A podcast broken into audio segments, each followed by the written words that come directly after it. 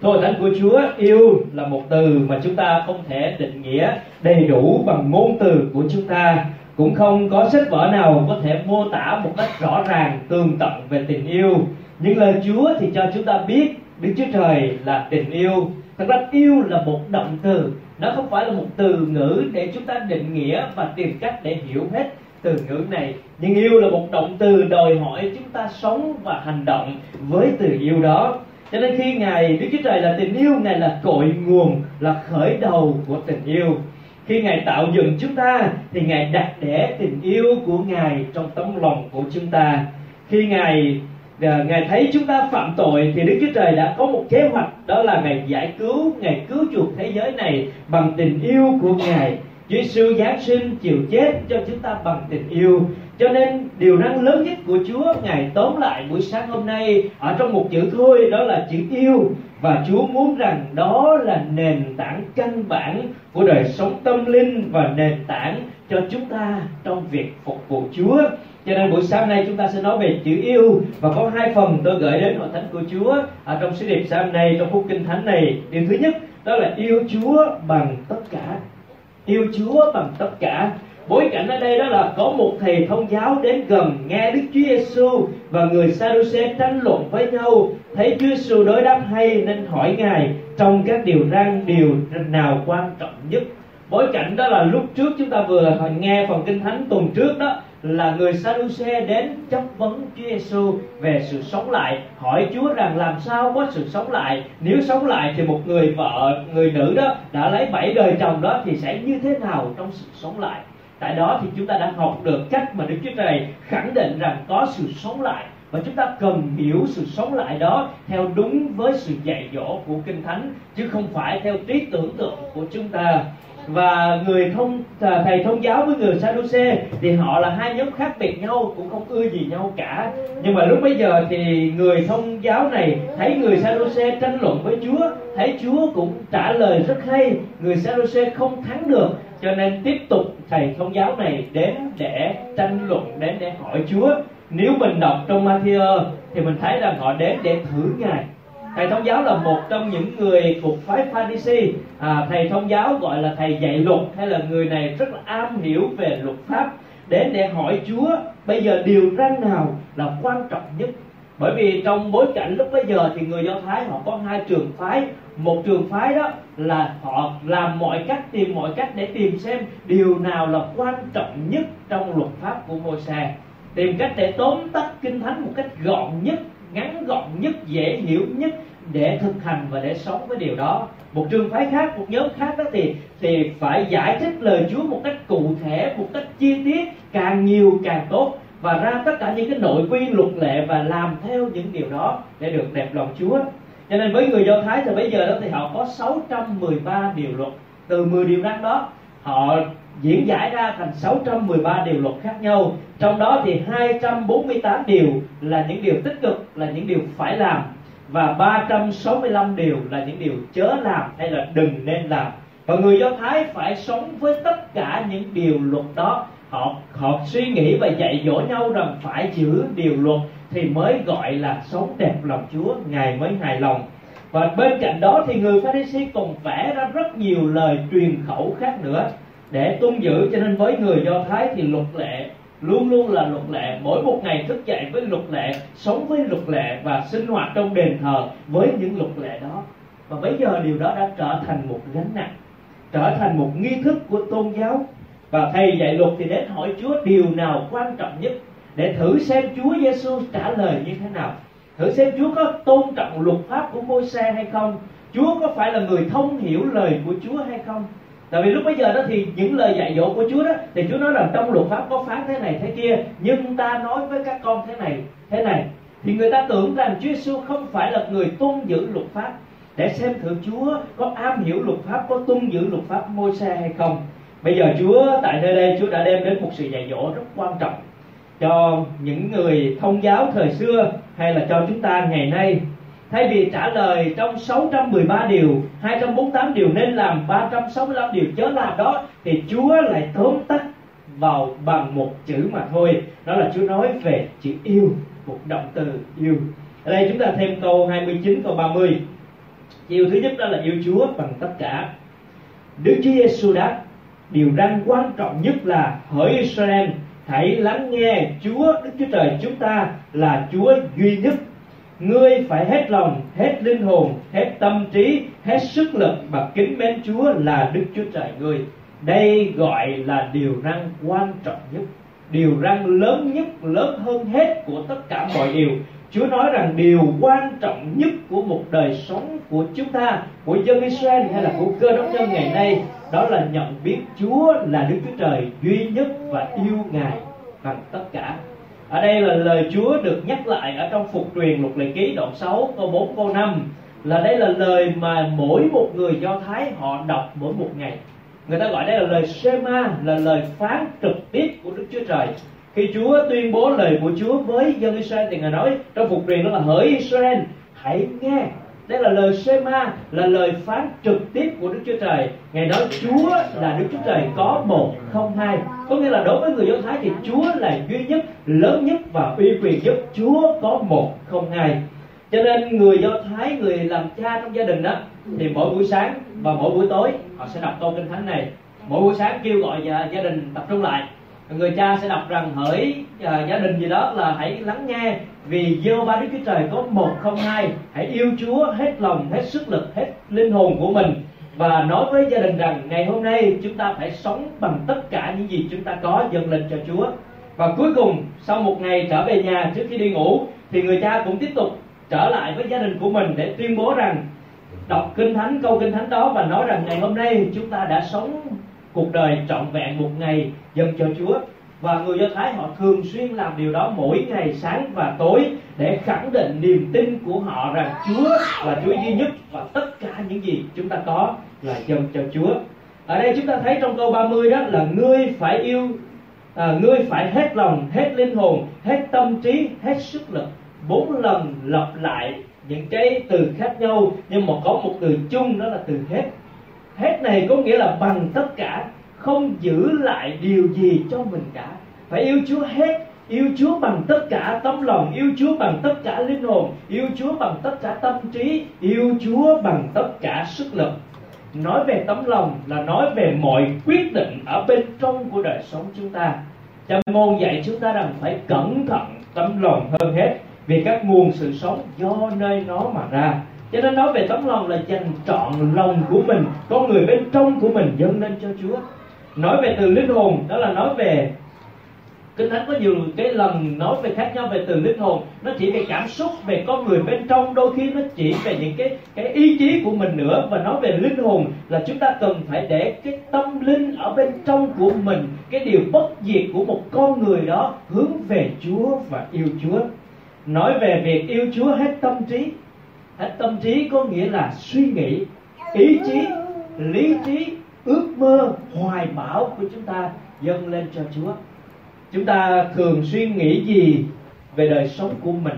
Chúng ta có những ước mơ, những hoài bão có gắn liền với việc dành cho chúa hay không? Hay là trung tâm trí của chúng ta suy nghĩ đến những việc cho cá nhân mình, cho đời sống của mình? Nói về việc yêu chúa hết sức lực nghĩa là nói về tất cả mọi công việc của đời sống mọi việc chúng ta làm đều bày tỏ một tình yêu dành cho chúa. Và Chúa muốn nói với chúng ta rằng Chúa là quan trọng nhất Điều rất lớn nhất đó là biết rằng Chúa là Đức Chúa Trời Chúng ta là Chúa duy nhất. Và khi hiểu được Chúa duy nhất, Chúa lớn nhất rồi Thì chúng ta phải yêu Chúa hơn tất cả mọi điều. Yêu bằng tấm lòng, bằng linh hồn, bằng tâm trí, bằng sức lực nghĩa là chúng ta yêu cả tất cả những cái con người của chúng ta bằng thân hồn linh đều dùng để bày tỏ tình yêu, dâng lên cho Chúa, đấng tạo hóa của chúng ta. Tất cả tất cả tất cả. Bốn lần, để bày tỏ tình yêu cho Chúa. Và Chúa nói rằng đây là điều Chúa đòi hỏi. Đây là điều răng lớn nhất, quan trọng hơn hết. Điều Chúa đòi hỏi ở mỗi một chúng ta, đó là yêu Chúa bằng tất cả như vậy thì chúng ta hỏi nhau rằng, chúng ta có yêu Chúa không? Tôi nghĩ rằng có lẽ chúng ta sẽ trả lời là có. Nhưng nếu hỏi thêm một chút nữa, là bạn có yêu Chúa bằng tất cả, có nghĩa là hết lòng, hết linh hồn, hết tâm trí, hết sức lực không? Nếu quay qua người bên cạnh chúng ta hỏi câu hỏi đó, thì chúng ta sẽ trả lời như thế nào? Có yêu Chúa bằng tất cả linh hồn, bằng tất cả tấm lòng, bằng tất cả tâm trí, bằng tất cả sức lực không? Tôi nghĩ rằng rất khó để chúng ta trả lời có. Bởi lẽ tâm trí, tấm lòng, linh hồn, sức lực của chúng ta thường xuyên bị phân tán bởi mọi thứ xung quanh cuộc đời của mình. Chúng ta thức dậy với rất nhiều cái sự bộn bề, hoang mang và lẫn lộn ở trong tâm trí của mình. Mỗi một ngày chúng ta phải làm việc và tấm lòng của chúng ta xu hướng về rất nhiều điều. Đặc biệt là khi chúng ta phải chuẩn bị một chương trình gì đó hay là khi gia đình chúng ta gặp một sự cố gì đó, hay là trong giai đoạn chúng ta có một việc quan trọng gì đó, thì tấm lòng của chúng ta dường như tập chú và nghiêng hẳn về cái vấn đề chúng ta đang gặp phải. Và tôi đã từng gặp điều này rất nhiều lần trong đời sống của mình. Đôi khi phải làm việc gì đó hay là chuẩn bị một cái chương trình, hay là có một việc gì đó xảy ra thì làm cho tôi cảm thấy rất là khó để có thể tập chú vào việc cầu nguyện hay là đọc kinh thánh. Nó làm cho mình rất là bồn chồn và nôn nao để phải làm việc này việc kia. Rồi sau khi đến cái việc này việc kia xong, cảm thấy làm cũng không được bởi vì nó phân tâm rất là nhiều điều, cho nên mình phải bỏ hết mọi việc để trở lại với sự cầu nguyện, để xin sự giúp đỡ từ nơi Chúa, để ngày hướng tâm trí của mình trở lại để tập chú vào Chúa. Ngày nay, chúng ta bị phân tâm giữa một thế giới quá nhiều thông tin, quá nhiều tin tức sự kiện, quá nhiều sự việc, và đặc biệt là một con người sống ở Sài Gòn thì quá nhiều sự bận rộn suốt một mỗi mỗi một ngày. Như vậy thì làm thế nào để chúng ta có thể yêu Chúa? Trong văn nhất đoạn 2 câu 15 đến câu 17 thì Chúa nói về sự tương phản của tình yêu dành cho Chúa và một đối tượng còn lại. Đó là gì ạ? Đó là thế gian. Chớ yêu thế gian, cũng đừng yêu các vật ở trong thế gian này. Nếu ai yêu thế gian, thì đồng nghĩa với việc sẽ không có sự kính mến kính yêu dành cho đức chúa trời. Thế gian là tất cả những gì ở trong đó đừng yêu thế gian cũng đừng yêu tất cả những gì ở trong đó, vì nó sẽ lấy đi tấm lòng, linh hồn, tâm trí và sức lực của chúng ta. Ngày nay có rất nhiều đối thủ cạnh tranh với đức chúa trời để lấy đi tình yêu của chúng ta. Điều đó có thể là gia đình. Giống như người đôi bạn của chúng ta vừa mới kết hôn, có thể tâm trí của chúng ta dành rất nhiều cho người bạn đời vừa mới cưới của mình. Hay là chúng ta phải dành quá nhiều thời gian cho vợ, cho chồng mà mình đang sống trong gia đình thậm chí chúng ta dành quá nhiều tấm lòng tình cảm cho con của mình cho cha cho mẹ của mình hay là cho công việc sự nghiệp công dân của mình. Và đó là những đối thủ cạnh tranh với đức chúa trời để lấy đi tấm lòng của chúng ta. Và ngày hôm qua thì thiên hữu chạy đến hỏi mẹ rằng mẹ ơi con với chúa thì ai quan trọng hơn? À, trước đó thì thiên hữu đã hỏi rất nhiều lần với mẹ phải làm việc mẹ phải làm bài. Thì thiên hữu hỏi làm bài với lại con thì ai quan trọng hơn? Thì mẹ nói là con phải quan trọng hơn thì hôm qua thiên hữu là hỏi là như vậy thì con với chúa bây giờ ai quan trọng hơn rồi câu hỏi rất là ngây thơ nhưng mà cho chúng ta đôi khi chúng ta phải trả lời câu hỏi này với các mối quan hệ của mình hiện tại vợ mình chồng mình con mình cha mẹ và công việc của mình có phải là đối thủ cạnh tranh để lấy đi tình yêu của chúng ta dành cho Chúa hay không? Khi Chúa sống lại thì Ngài hỏi Phi-rơ, con yêu ta chăng? Phi-rơ rất là lưỡng lự và nói rằng, thưa Chúa, Chúa biết rằng con yêu Chúa. Ngài hỏi lần thứ hai, rồi Ngài hỏi lần thứ ba. Mỗi một lần thì Phi-rơ rất là chần chừ để trả lời con yêu Chúa. Nhưng mà câu hỏi, câu trả lời cuối cùng của Phi-rơ vẫn luôn khẳng định rằng Chúa biết rằng con yêu Chúa ông muốn điều đó mặc dù trước đó ông đã không bày tỏ được tình yêu với Chúa trong việc ông chối ngài nhưng mà trong lòng của phi muốn khẳng định, muốn nói với Chúa rằng Chúa ơi, Chúa biết rằng trong sâu thẳm tấm lòng của con là con muốn yêu Chúa. Mặc dù có rất nhiều vấn đề đang xảy ra xung quanh. Cho nên Chúa muốn chúng ta yêu Chúa. Chúa đòi hỏi. Và ngày hôm nay chúng ta có thể nói rằng, tôi không làm được. Tôi không làm được. Quý vị không làm được. Các con cái Chúa, chúng ta không làm được. Chúng ta không hết lòng, hết linh hồn, hết tâm trí, hết sức lực để yêu Chúa được. Chúng ta không làm được nhưng mà điều đó không có nghĩa là Chúa sẽ du duy cho chúng ta. Điều đó không có nghĩa là Chúa cũng sẽ hài lòng với chúng ta, nói rằng ô con người rất là yếu đuối, thôi các con không làm được thì thôi. Nhưng mà Chúa không phải như vậy. Chúa vẫn luôn đòi hỏi và nói với chúng ta rằng phải yêu Chúa bằng tất cả linh hồn, tất cả tấm lòng, tất cả tâm trí và sức lực. Điều đó có nghĩa là chúng ta cần đến với tình yêu của Chúa. Chúng ta cần nhận lấy tình yêu của Chúa để chúng ta có thể yêu Ngài chúng ta yêu thương vì Chúa đã yêu chúng ta trước. Chúng ta phải hiểu rằng đây không phải là sự nỗ lực. Thầy thông giáo này, những nhóm pharisee này, những người giữ luật pháp do thái này, họ đã nỗ lực nhưng không thể yêu chúa được. Họ đã rất cố gắng. Nếu nói về giữ luật pháp thì nếu chúng ta đọc kinh thánh, chúng ta thấy rằng chúng ta ngày hôm nay không thể làm tốt hơn người pharisee ngày xưa. Nhưng mà Chúa nói sự công chính của chúng ta phải trỗi hơn sự công chính của người Pharisee. Chúa đòi hỏi chúng ta phải yêu Chúa nhiều hơn cả cách mà người Pharisee bày tỏ. Điều đó không phải bởi sự nỗ lực. Điều đó khi chúng ta hiểu được thập tự giá tình yêu của Chúa Giêsu, Ngài đổ ra ở trên đó để chúng ta đến với tình yêu của Ngài và nói với Chúa rằng con không thể cố gắng để yêu Chúa mỗi một ngày nhưng con xin Chúa giúp đỡ để con cảm nhận và kinh nghiệm tình yêu đầy trọn ở tại thập tự giá mà Chúa Giêsu đã làm cho con. Để mỗi một ngày con có thể yêu Chúa và đeo đuổi sự khao khát đó. Nếu ngày hôm nay chúng ta chưa trọn vẹn trong việc yêu Chúa hết lòng, hết linh hồn, hết tâm trí, hết sức lực của mình thì hãy khao khát điều đó trong đời sống của mình vì đây là điều Chúa đòi hỏi. Chính Chúa Giêsu trả lời đây là điều lớn nhất và nếu chúng ta thức dậy chúng ta không tìm kiếm điều lớn nhất mà Chúa muốn nói này thì có nghĩa là chúng ta không đang khao khát để bằng tất cả con người của mình yêu Chúa Chúa không muốn chúng ta yêu Chúa một chút. Giống như tình cảm gia đình vợ chồng như vậy. Chúng ta không thể yêu người vợ người chồng của mình một chút rồi chúng ta yêu một người nam người nữ nào đó khác. Điều đó không được. Và Chúa cũng vậy cái thánh nói rằng Chúa yêu chúng ta đến nỗi ghen tương. Cho nên Chúa muốn chúng ta yêu Chúa bằng tất cả. Không phải một chút. Cho nên xin Chúa cho chúng ta cảm nhận được tình yêu của Ngài và khao khát để sống trong tình yêu đó để chúng ta có thể đáp ứng với Chúa bằng tình yêu yêu Chúa bằng tất cả. Hết lòng, hết linh hồn, hết sức lực, hết tâm trí yêu Ngài. Điều thứ hai, Chúa nói với chúng ta đó là yêu người lân cận như chính mình. Thầy thông giáo thì hỏi một điều thôi. Đó là điều nào lớn nhất? Thì Chúa trả lời rồi, đó yêu Chúa bằng tất cả. Nhưng mà sau đó Chúa gọi là bonus, Chúa cộng thêm cho cái người thầy thông giáo này một điều nữa.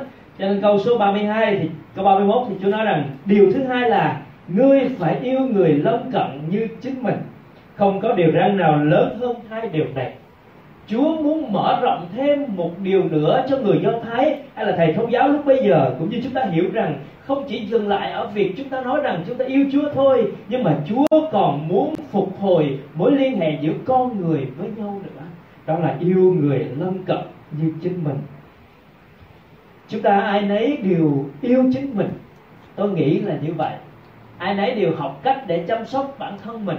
Sáng thức dậy thì đánh răng rửa mặt, chăm sóc, chải chuốt. Tôi nghĩ rằng khi đến nhà thờ sáng nay, chúng ta cũng đã chải chuốt, chuẩn bị rất là chu đáo. Những bộ trang phục đẹp hơn hay là những người nữ thì có thể phải dành một ít thời gian để trang điểm cho chính mình, để chuẩn bị chính mình, yêu bản thân của mình. Thậm chí là có phải là phải ăn sáng ờ, rồi mới đến được. Cho nên chúng ta biết cách để yêu chính mình, biết cách để chăm sóc chính mình. Và Chúa nói rằng không dừng lại ở đó. Chúng ta phải yêu người lân cận như yêu chính mình. Có nghĩa là không phải là, không phải là chúng ta nhận lương về rồi xong rồi chia đôi ra một nửa cho mình, còn một nửa thì phát hết cho người lân cận. Nhưng mà điều đó có nghĩa là chúng ta phải nghĩ đến những người chung quanh và sống đừng gây những tổn thương cho họ. Giống như việc mình phải bảo vệ đời sống của mình mình không muốn ai gây tổn thương cho mình, thì chúng ta cũng sống điều đó với những người chung quanh. Giống như việc chúng ta nghĩ đến điều tốt đẹp đến cho mình, thì chúng ta cũng phải nghĩ đến những người chung quanh mình đó chính là cách yêu người lân cận như chính mình. Không xem mình là trọng tâm để tất cả những người xung quanh phải phục vụ mình, phải hướng về mình và phải cho mình, phải làm vừa ý mình. Nếu không vừa ý mình thì mình nổi quạo với những người xung quanh. Không phải như vậy. Nhưng mà khi mình yêu người lân cận, đó nghĩa là mình nghĩ đến những người xung quanh mình và sống một đời sống quan tâm đến họ, không làm tổn thương họ. Giống như việc chúng ta biết biết tự lo cho mình, biết chăm sóc mình, biết nghĩ đến mình, thì chúng ta cũng nên nghĩ đến những người khác như vậy. Và với người do thái á, họ chủ trương rằng yêu người lân cận như chính mình hay là yêu người khác á, thì yêu trong đồng bào do thái thôi. Không yêu người khác đâu, họ yêu trong cộng đồng do thái. Rồi tất cả những việc gì cần giúp đỡ thì giúp cho người do thái. Những người nghèo thì phải mỗi một tuần họ chu cấp lương thực, họ có nhiều chiến lược, kế hoạch để chăm sóc cho những người nghèo trong đồng bào do thái lắm. Nhưng mà họ dừng lại ở đó thôi thì Chúa Giêsu nói rằng hãy yêu người lân cận như chính mình. Ở một chỗ khác của Luca thì giải thích cho chúng ta hiểu rằng người lân cận đó là ai. Người lân cận đó giống như người Samari nhân lành. Ừ. đi đến gặp một người nạn nhân bị cướp nằm giữa đường. Thầy thống giáo à, thầy tế lễ đi qua thấy rồi đi luôn. Người lê vi đi qua thấy né một chút rồi đi luôn. Người samari thấy thì dừng lại chăm sóc xong đem tới quán trọ trả tiền xong và nói với chủ quán rằng nếu còn thiếu nữa thì lần sau tôi quay lại sẽ trả thêm để cho cái người đó được chăm sóc một cách đầy đủ nhất. Và Chúa nói rằng đó là yêu người nông cạn tôi nghĩ rằng chúng ta đều biết câu chuyện này và đều hiểu ý nghĩa của nó. Điều đó có nghĩa là chúng ta thấy những người khác cần sự giúp đỡ thì chúng ta sẵn lòng để giúp đỡ và Chúa nói điều đó có nghĩa là vượt lên cả thông lệ, nghi lễ của người thầy tế lễ và người Lê Vi đang bận rộn với nghi lễ của mình và quên đi rằng cần phải yêu người lân cận nữa cho nên chúng ta không chỉ là bày tỏ cái sự nghi thức của tôn giáo hay là niềm tin của mình ở trong nhà thờ mà thôi, nhưng Chúa còn bày muốn chúng ta bày tỏ nó trong nếp sống thường ngày. Nhân nhất đoạn 4 câu 20 21 mà chúng ta đã đọc buổi sáng hôm nay nếu có ai nói tôi yêu Đức Chúa Trời mà lại ghét anh em mình, thì người ấy là kẻ nói dối. Vì người nào không yêu thương anh em mình thấy được, thì không thể yêu thương Đức Chúa Trời mà mình không thấy được. Chúng ta đã nhận nơi ngài điều răn này, ai yêu thương Đức Chúa Trời thì cũng yêu thương anh em mình. Nếu ai nói rằng chúng ta yêu Đức Chúa Trời nhưng lại không yêu anh em mình, thì Chúa nói rằng, nói dối, không có thật. Bởi vì không thấy Đức Chúa Trời thì làm sao yêu Ngài? Trong khi thấy những người khốn khổ xung quanh mình là thiếu tình yêu với họ. Và Chúa nói ngược lại, ai yêu Đức Chúa Trời thì hẳn sẽ sinh ra bông trái của đời sống yêu người khác như chính mình. Và đó là kết quả của một đời sống yêu Đức Chúa Trời. Matthew thì nói với chúng ta rằng, bất cứ điều gì các con muốn người ta làm cho mình, hãy làm điều đó cho người khác ấy là luật pháp và lời tiên tri. Trong một khía cạnh khác để tóm tắt luật pháp, thì Chúa Giêsu nói rằng nếu mình muốn người khác làm gì cho mình, hãy làm điều đó. Đó là cách yêu người lân cận Philip thì nói với chúng ta rằng mỗi người trong anh em đừng chỉ quan tâm đến lợi ích riêng của mình, nhưng phải quan tâm đến lợi ích của người khác nữa. Một câu hỏi tiếp tục được đặt ra, đó là chúng ta có yêu người lân cận như chính mình, giống như điều Chúa Giêsu dạy hoặc không yêu một chút thì có. Nhưng nếu yêu như cách mà Chúa dạy dỗ thì tôi nghĩ rằng khó để chúng ta có thể trả lời có với Chúa. Vì sao? Đó là vì mỗi chúng ta đều có sự giới hạn của đời sống mình. Và Chúa muốn giúp chúng ta ở trong chỗ thiếu kém đó. Chúa muốn giúp chúng ta trong chỗ không thể làm trọn đó bằng chính Chúa Giêsu hình ảnh của Ngài. Rồi Chúa Giêsu đã đến thế gian này chịu chết trên thập tự giá, hình ảnh rất đẹp của thập tự giá có chiều đứng và có chiều ngang để Chúa phục hồi mối liên hệ của chúng ta với Đức Chúa Trời để giúp chúng ta hiểu Đức Chúa Trời và yêu Ngài càng hơn. Chúa cũng phục hồi mối liên hệ của chúng ta với nhau để chúng ta biết yêu thương nhau nhiều hơn. Và nếu chúng ta không thấm nhuần trong thập tự giá, không cảm nhận đầy đủ ý nghĩa của thập tự giá, chúng ta không yêu Chúa và không yêu anh em mình được. Cho nên càng gần với thập tự giá, càng giúp chúng ta yêu thương nhiều hơn. Cho nên xin Chúa giúp đỡ để chúng ta hiểu được điều này chúng ta đi một vài câu kinh thánh cuối của phần đoạn này nữa. Thầy thông giáo nói, thưa thầy, thật đúng như thầy nói, đức chúa trời chỉ có một, ngoài ngài chẳng có đấng nào khác. Thật vậy, phải kính mến chúa hết lòng, hết trí, hết sức lực yêu người lân cận như chính mình. Còn quan trọng hơn việc dân tế lễ, toàn thiêu và tế lễ khác. Đây là một trong những trường hợp vô cùng hiếm hoi đến từ các lãnh đạo tôn giáo đa phần người ta sẽ hỏi Chúa và sau đó Chúa trả lời thì họ quay ngược trở lại để chấp vấn chống đối Chúa, hay là tìm cách bắt Chúa, hay là ghét Chúa, hay là lên một kế hoạch để trả thù Chúa. Nhưng thầy thông giáo này thì là một trong những người hiếm hoi để được thay đổi mềm mại trước lời của Chúa. Ông thừa nhận với Chúa đúng như vậy. Thậm chí ông có một quá trình để nghiên cứu kinh thánh và ông nói rằng những điều Chúa nói yêu Chúa và yêu người lân cận đó còn hơn mọi tế lễ và các tế lễ khác, hơn tế lễ toàn thiêu và các tế lễ khác. Điều đó quan trọng hơn nghi lễ. Giêsu nói, thấy người ấy trả lời khôn ngoan Chúa Giêsu nói, ngươi không xa vương quốc Đức Chúa Trời đâu. Sau đó không còn ai dám hỏi ngài nữa. Ngươi không xa vương quốc Đức Chúa Trời đâu. Có nghĩa là ngươi đang tiến gần đến vương quốc của ngài với một tấm lòng mềm mại đó nhưng điều đó cũng có nghĩa là ngươi không phải thuộc về vương quốc đức chúa trời trong hiện tại. Thầy thống giáo này vẫn chưa phải là con của chúa. Vẫn chưa phải là người thuộc về công dân nước trời. Như chúng ta nói ở trong đoạn 12 người thầy thống giáo này vẫn không xa, nhưng mà chưa vào trong. Đang ở trong một tiến trình đến gần. Ông là ai? Người hiểu toàn bộ luật pháp của Đức Chúa Trời. Tôi nghĩ rằng không có ai ngồi đây chúng ta giỏi hơn ông thầy thống giáo này.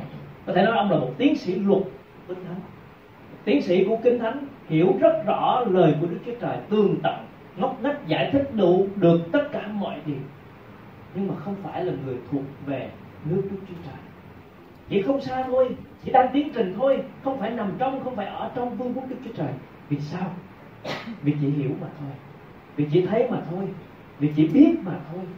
Và nếu dừng lại ở đó, thì vẫn còn một tiến trình rất dài để có thể bước vào trong vương quốc của Đức Chúa Trời và Chúa muốn chúng ta hiểu điều này có nghĩa là để là công dân của nước trời, chúng ta phải đặt để đời sống chúng ta yêu Chúa hết lòng. Đặt để Chúa là Chúa duy nhất và đặt để tình yêu của chúng ta trên hết và lớn hết dành cho Ngài. Và sau đó, cái cách mà chúng ta sinh ra bông trái kết quả của đời sống đó là quan tâm và yêu mến người thân cận có thể chúng ta không trọn vẹn trong con đường này, nhưng phải là một sự khao khát và như phía đó nói rằng lại Chúa Chúa biết rằng con yêu Chúa. Và chúng ta phải trả lời câu hỏi đó buổi sáng hôm nay. Chúng ta có yêu Chúa giống như vậy hay không? Và để thập tự giá của Chúa Giêsu làm thay đổi tâm lòng của chúng ta. Để thập tự giá của Chúa Giêsu kéo chúng ta đến gần Ngài. Chúa nói rằng khi ta được treo lên thì ta sẽ kéo nhiều người đến cùng ta. Khi cảm nhận, khi kinh nghiệm, khi bước đi trong tình yêu thật tự, điều đó giúp cho chúng ta yêu Chúa. Điều đó giúp cho chúng ta yêu người khác. Đây là một điều mà chúng ta có thể bất lực, không thể làm được. Nhưng là điều mà Đức Chúa Trời luôn luôn đòi hỏi, là sự đòi hỏi công chính của Đức Chúa Trời. Cho nên buổi sáng nay xin Chúa giúp đỡ để chúng ta nhận biết tình yêu sâu sắc của Chúa, sâu đậm của Chúa tại thập tự giá.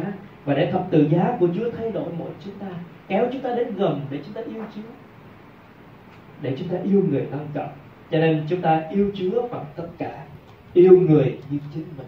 Đó là điều mà Chúa muốn nhắc chúng ta buổi sáng này Chúa nói rằng đây là hai điều lớn hơn hết. Không còn điều nào lớn hơn, quan trọng hơn, cần thực hiện mỗi ngày hơn là hai điều này. Yêu Chúa bằng tất cả, yêu người như chính mình.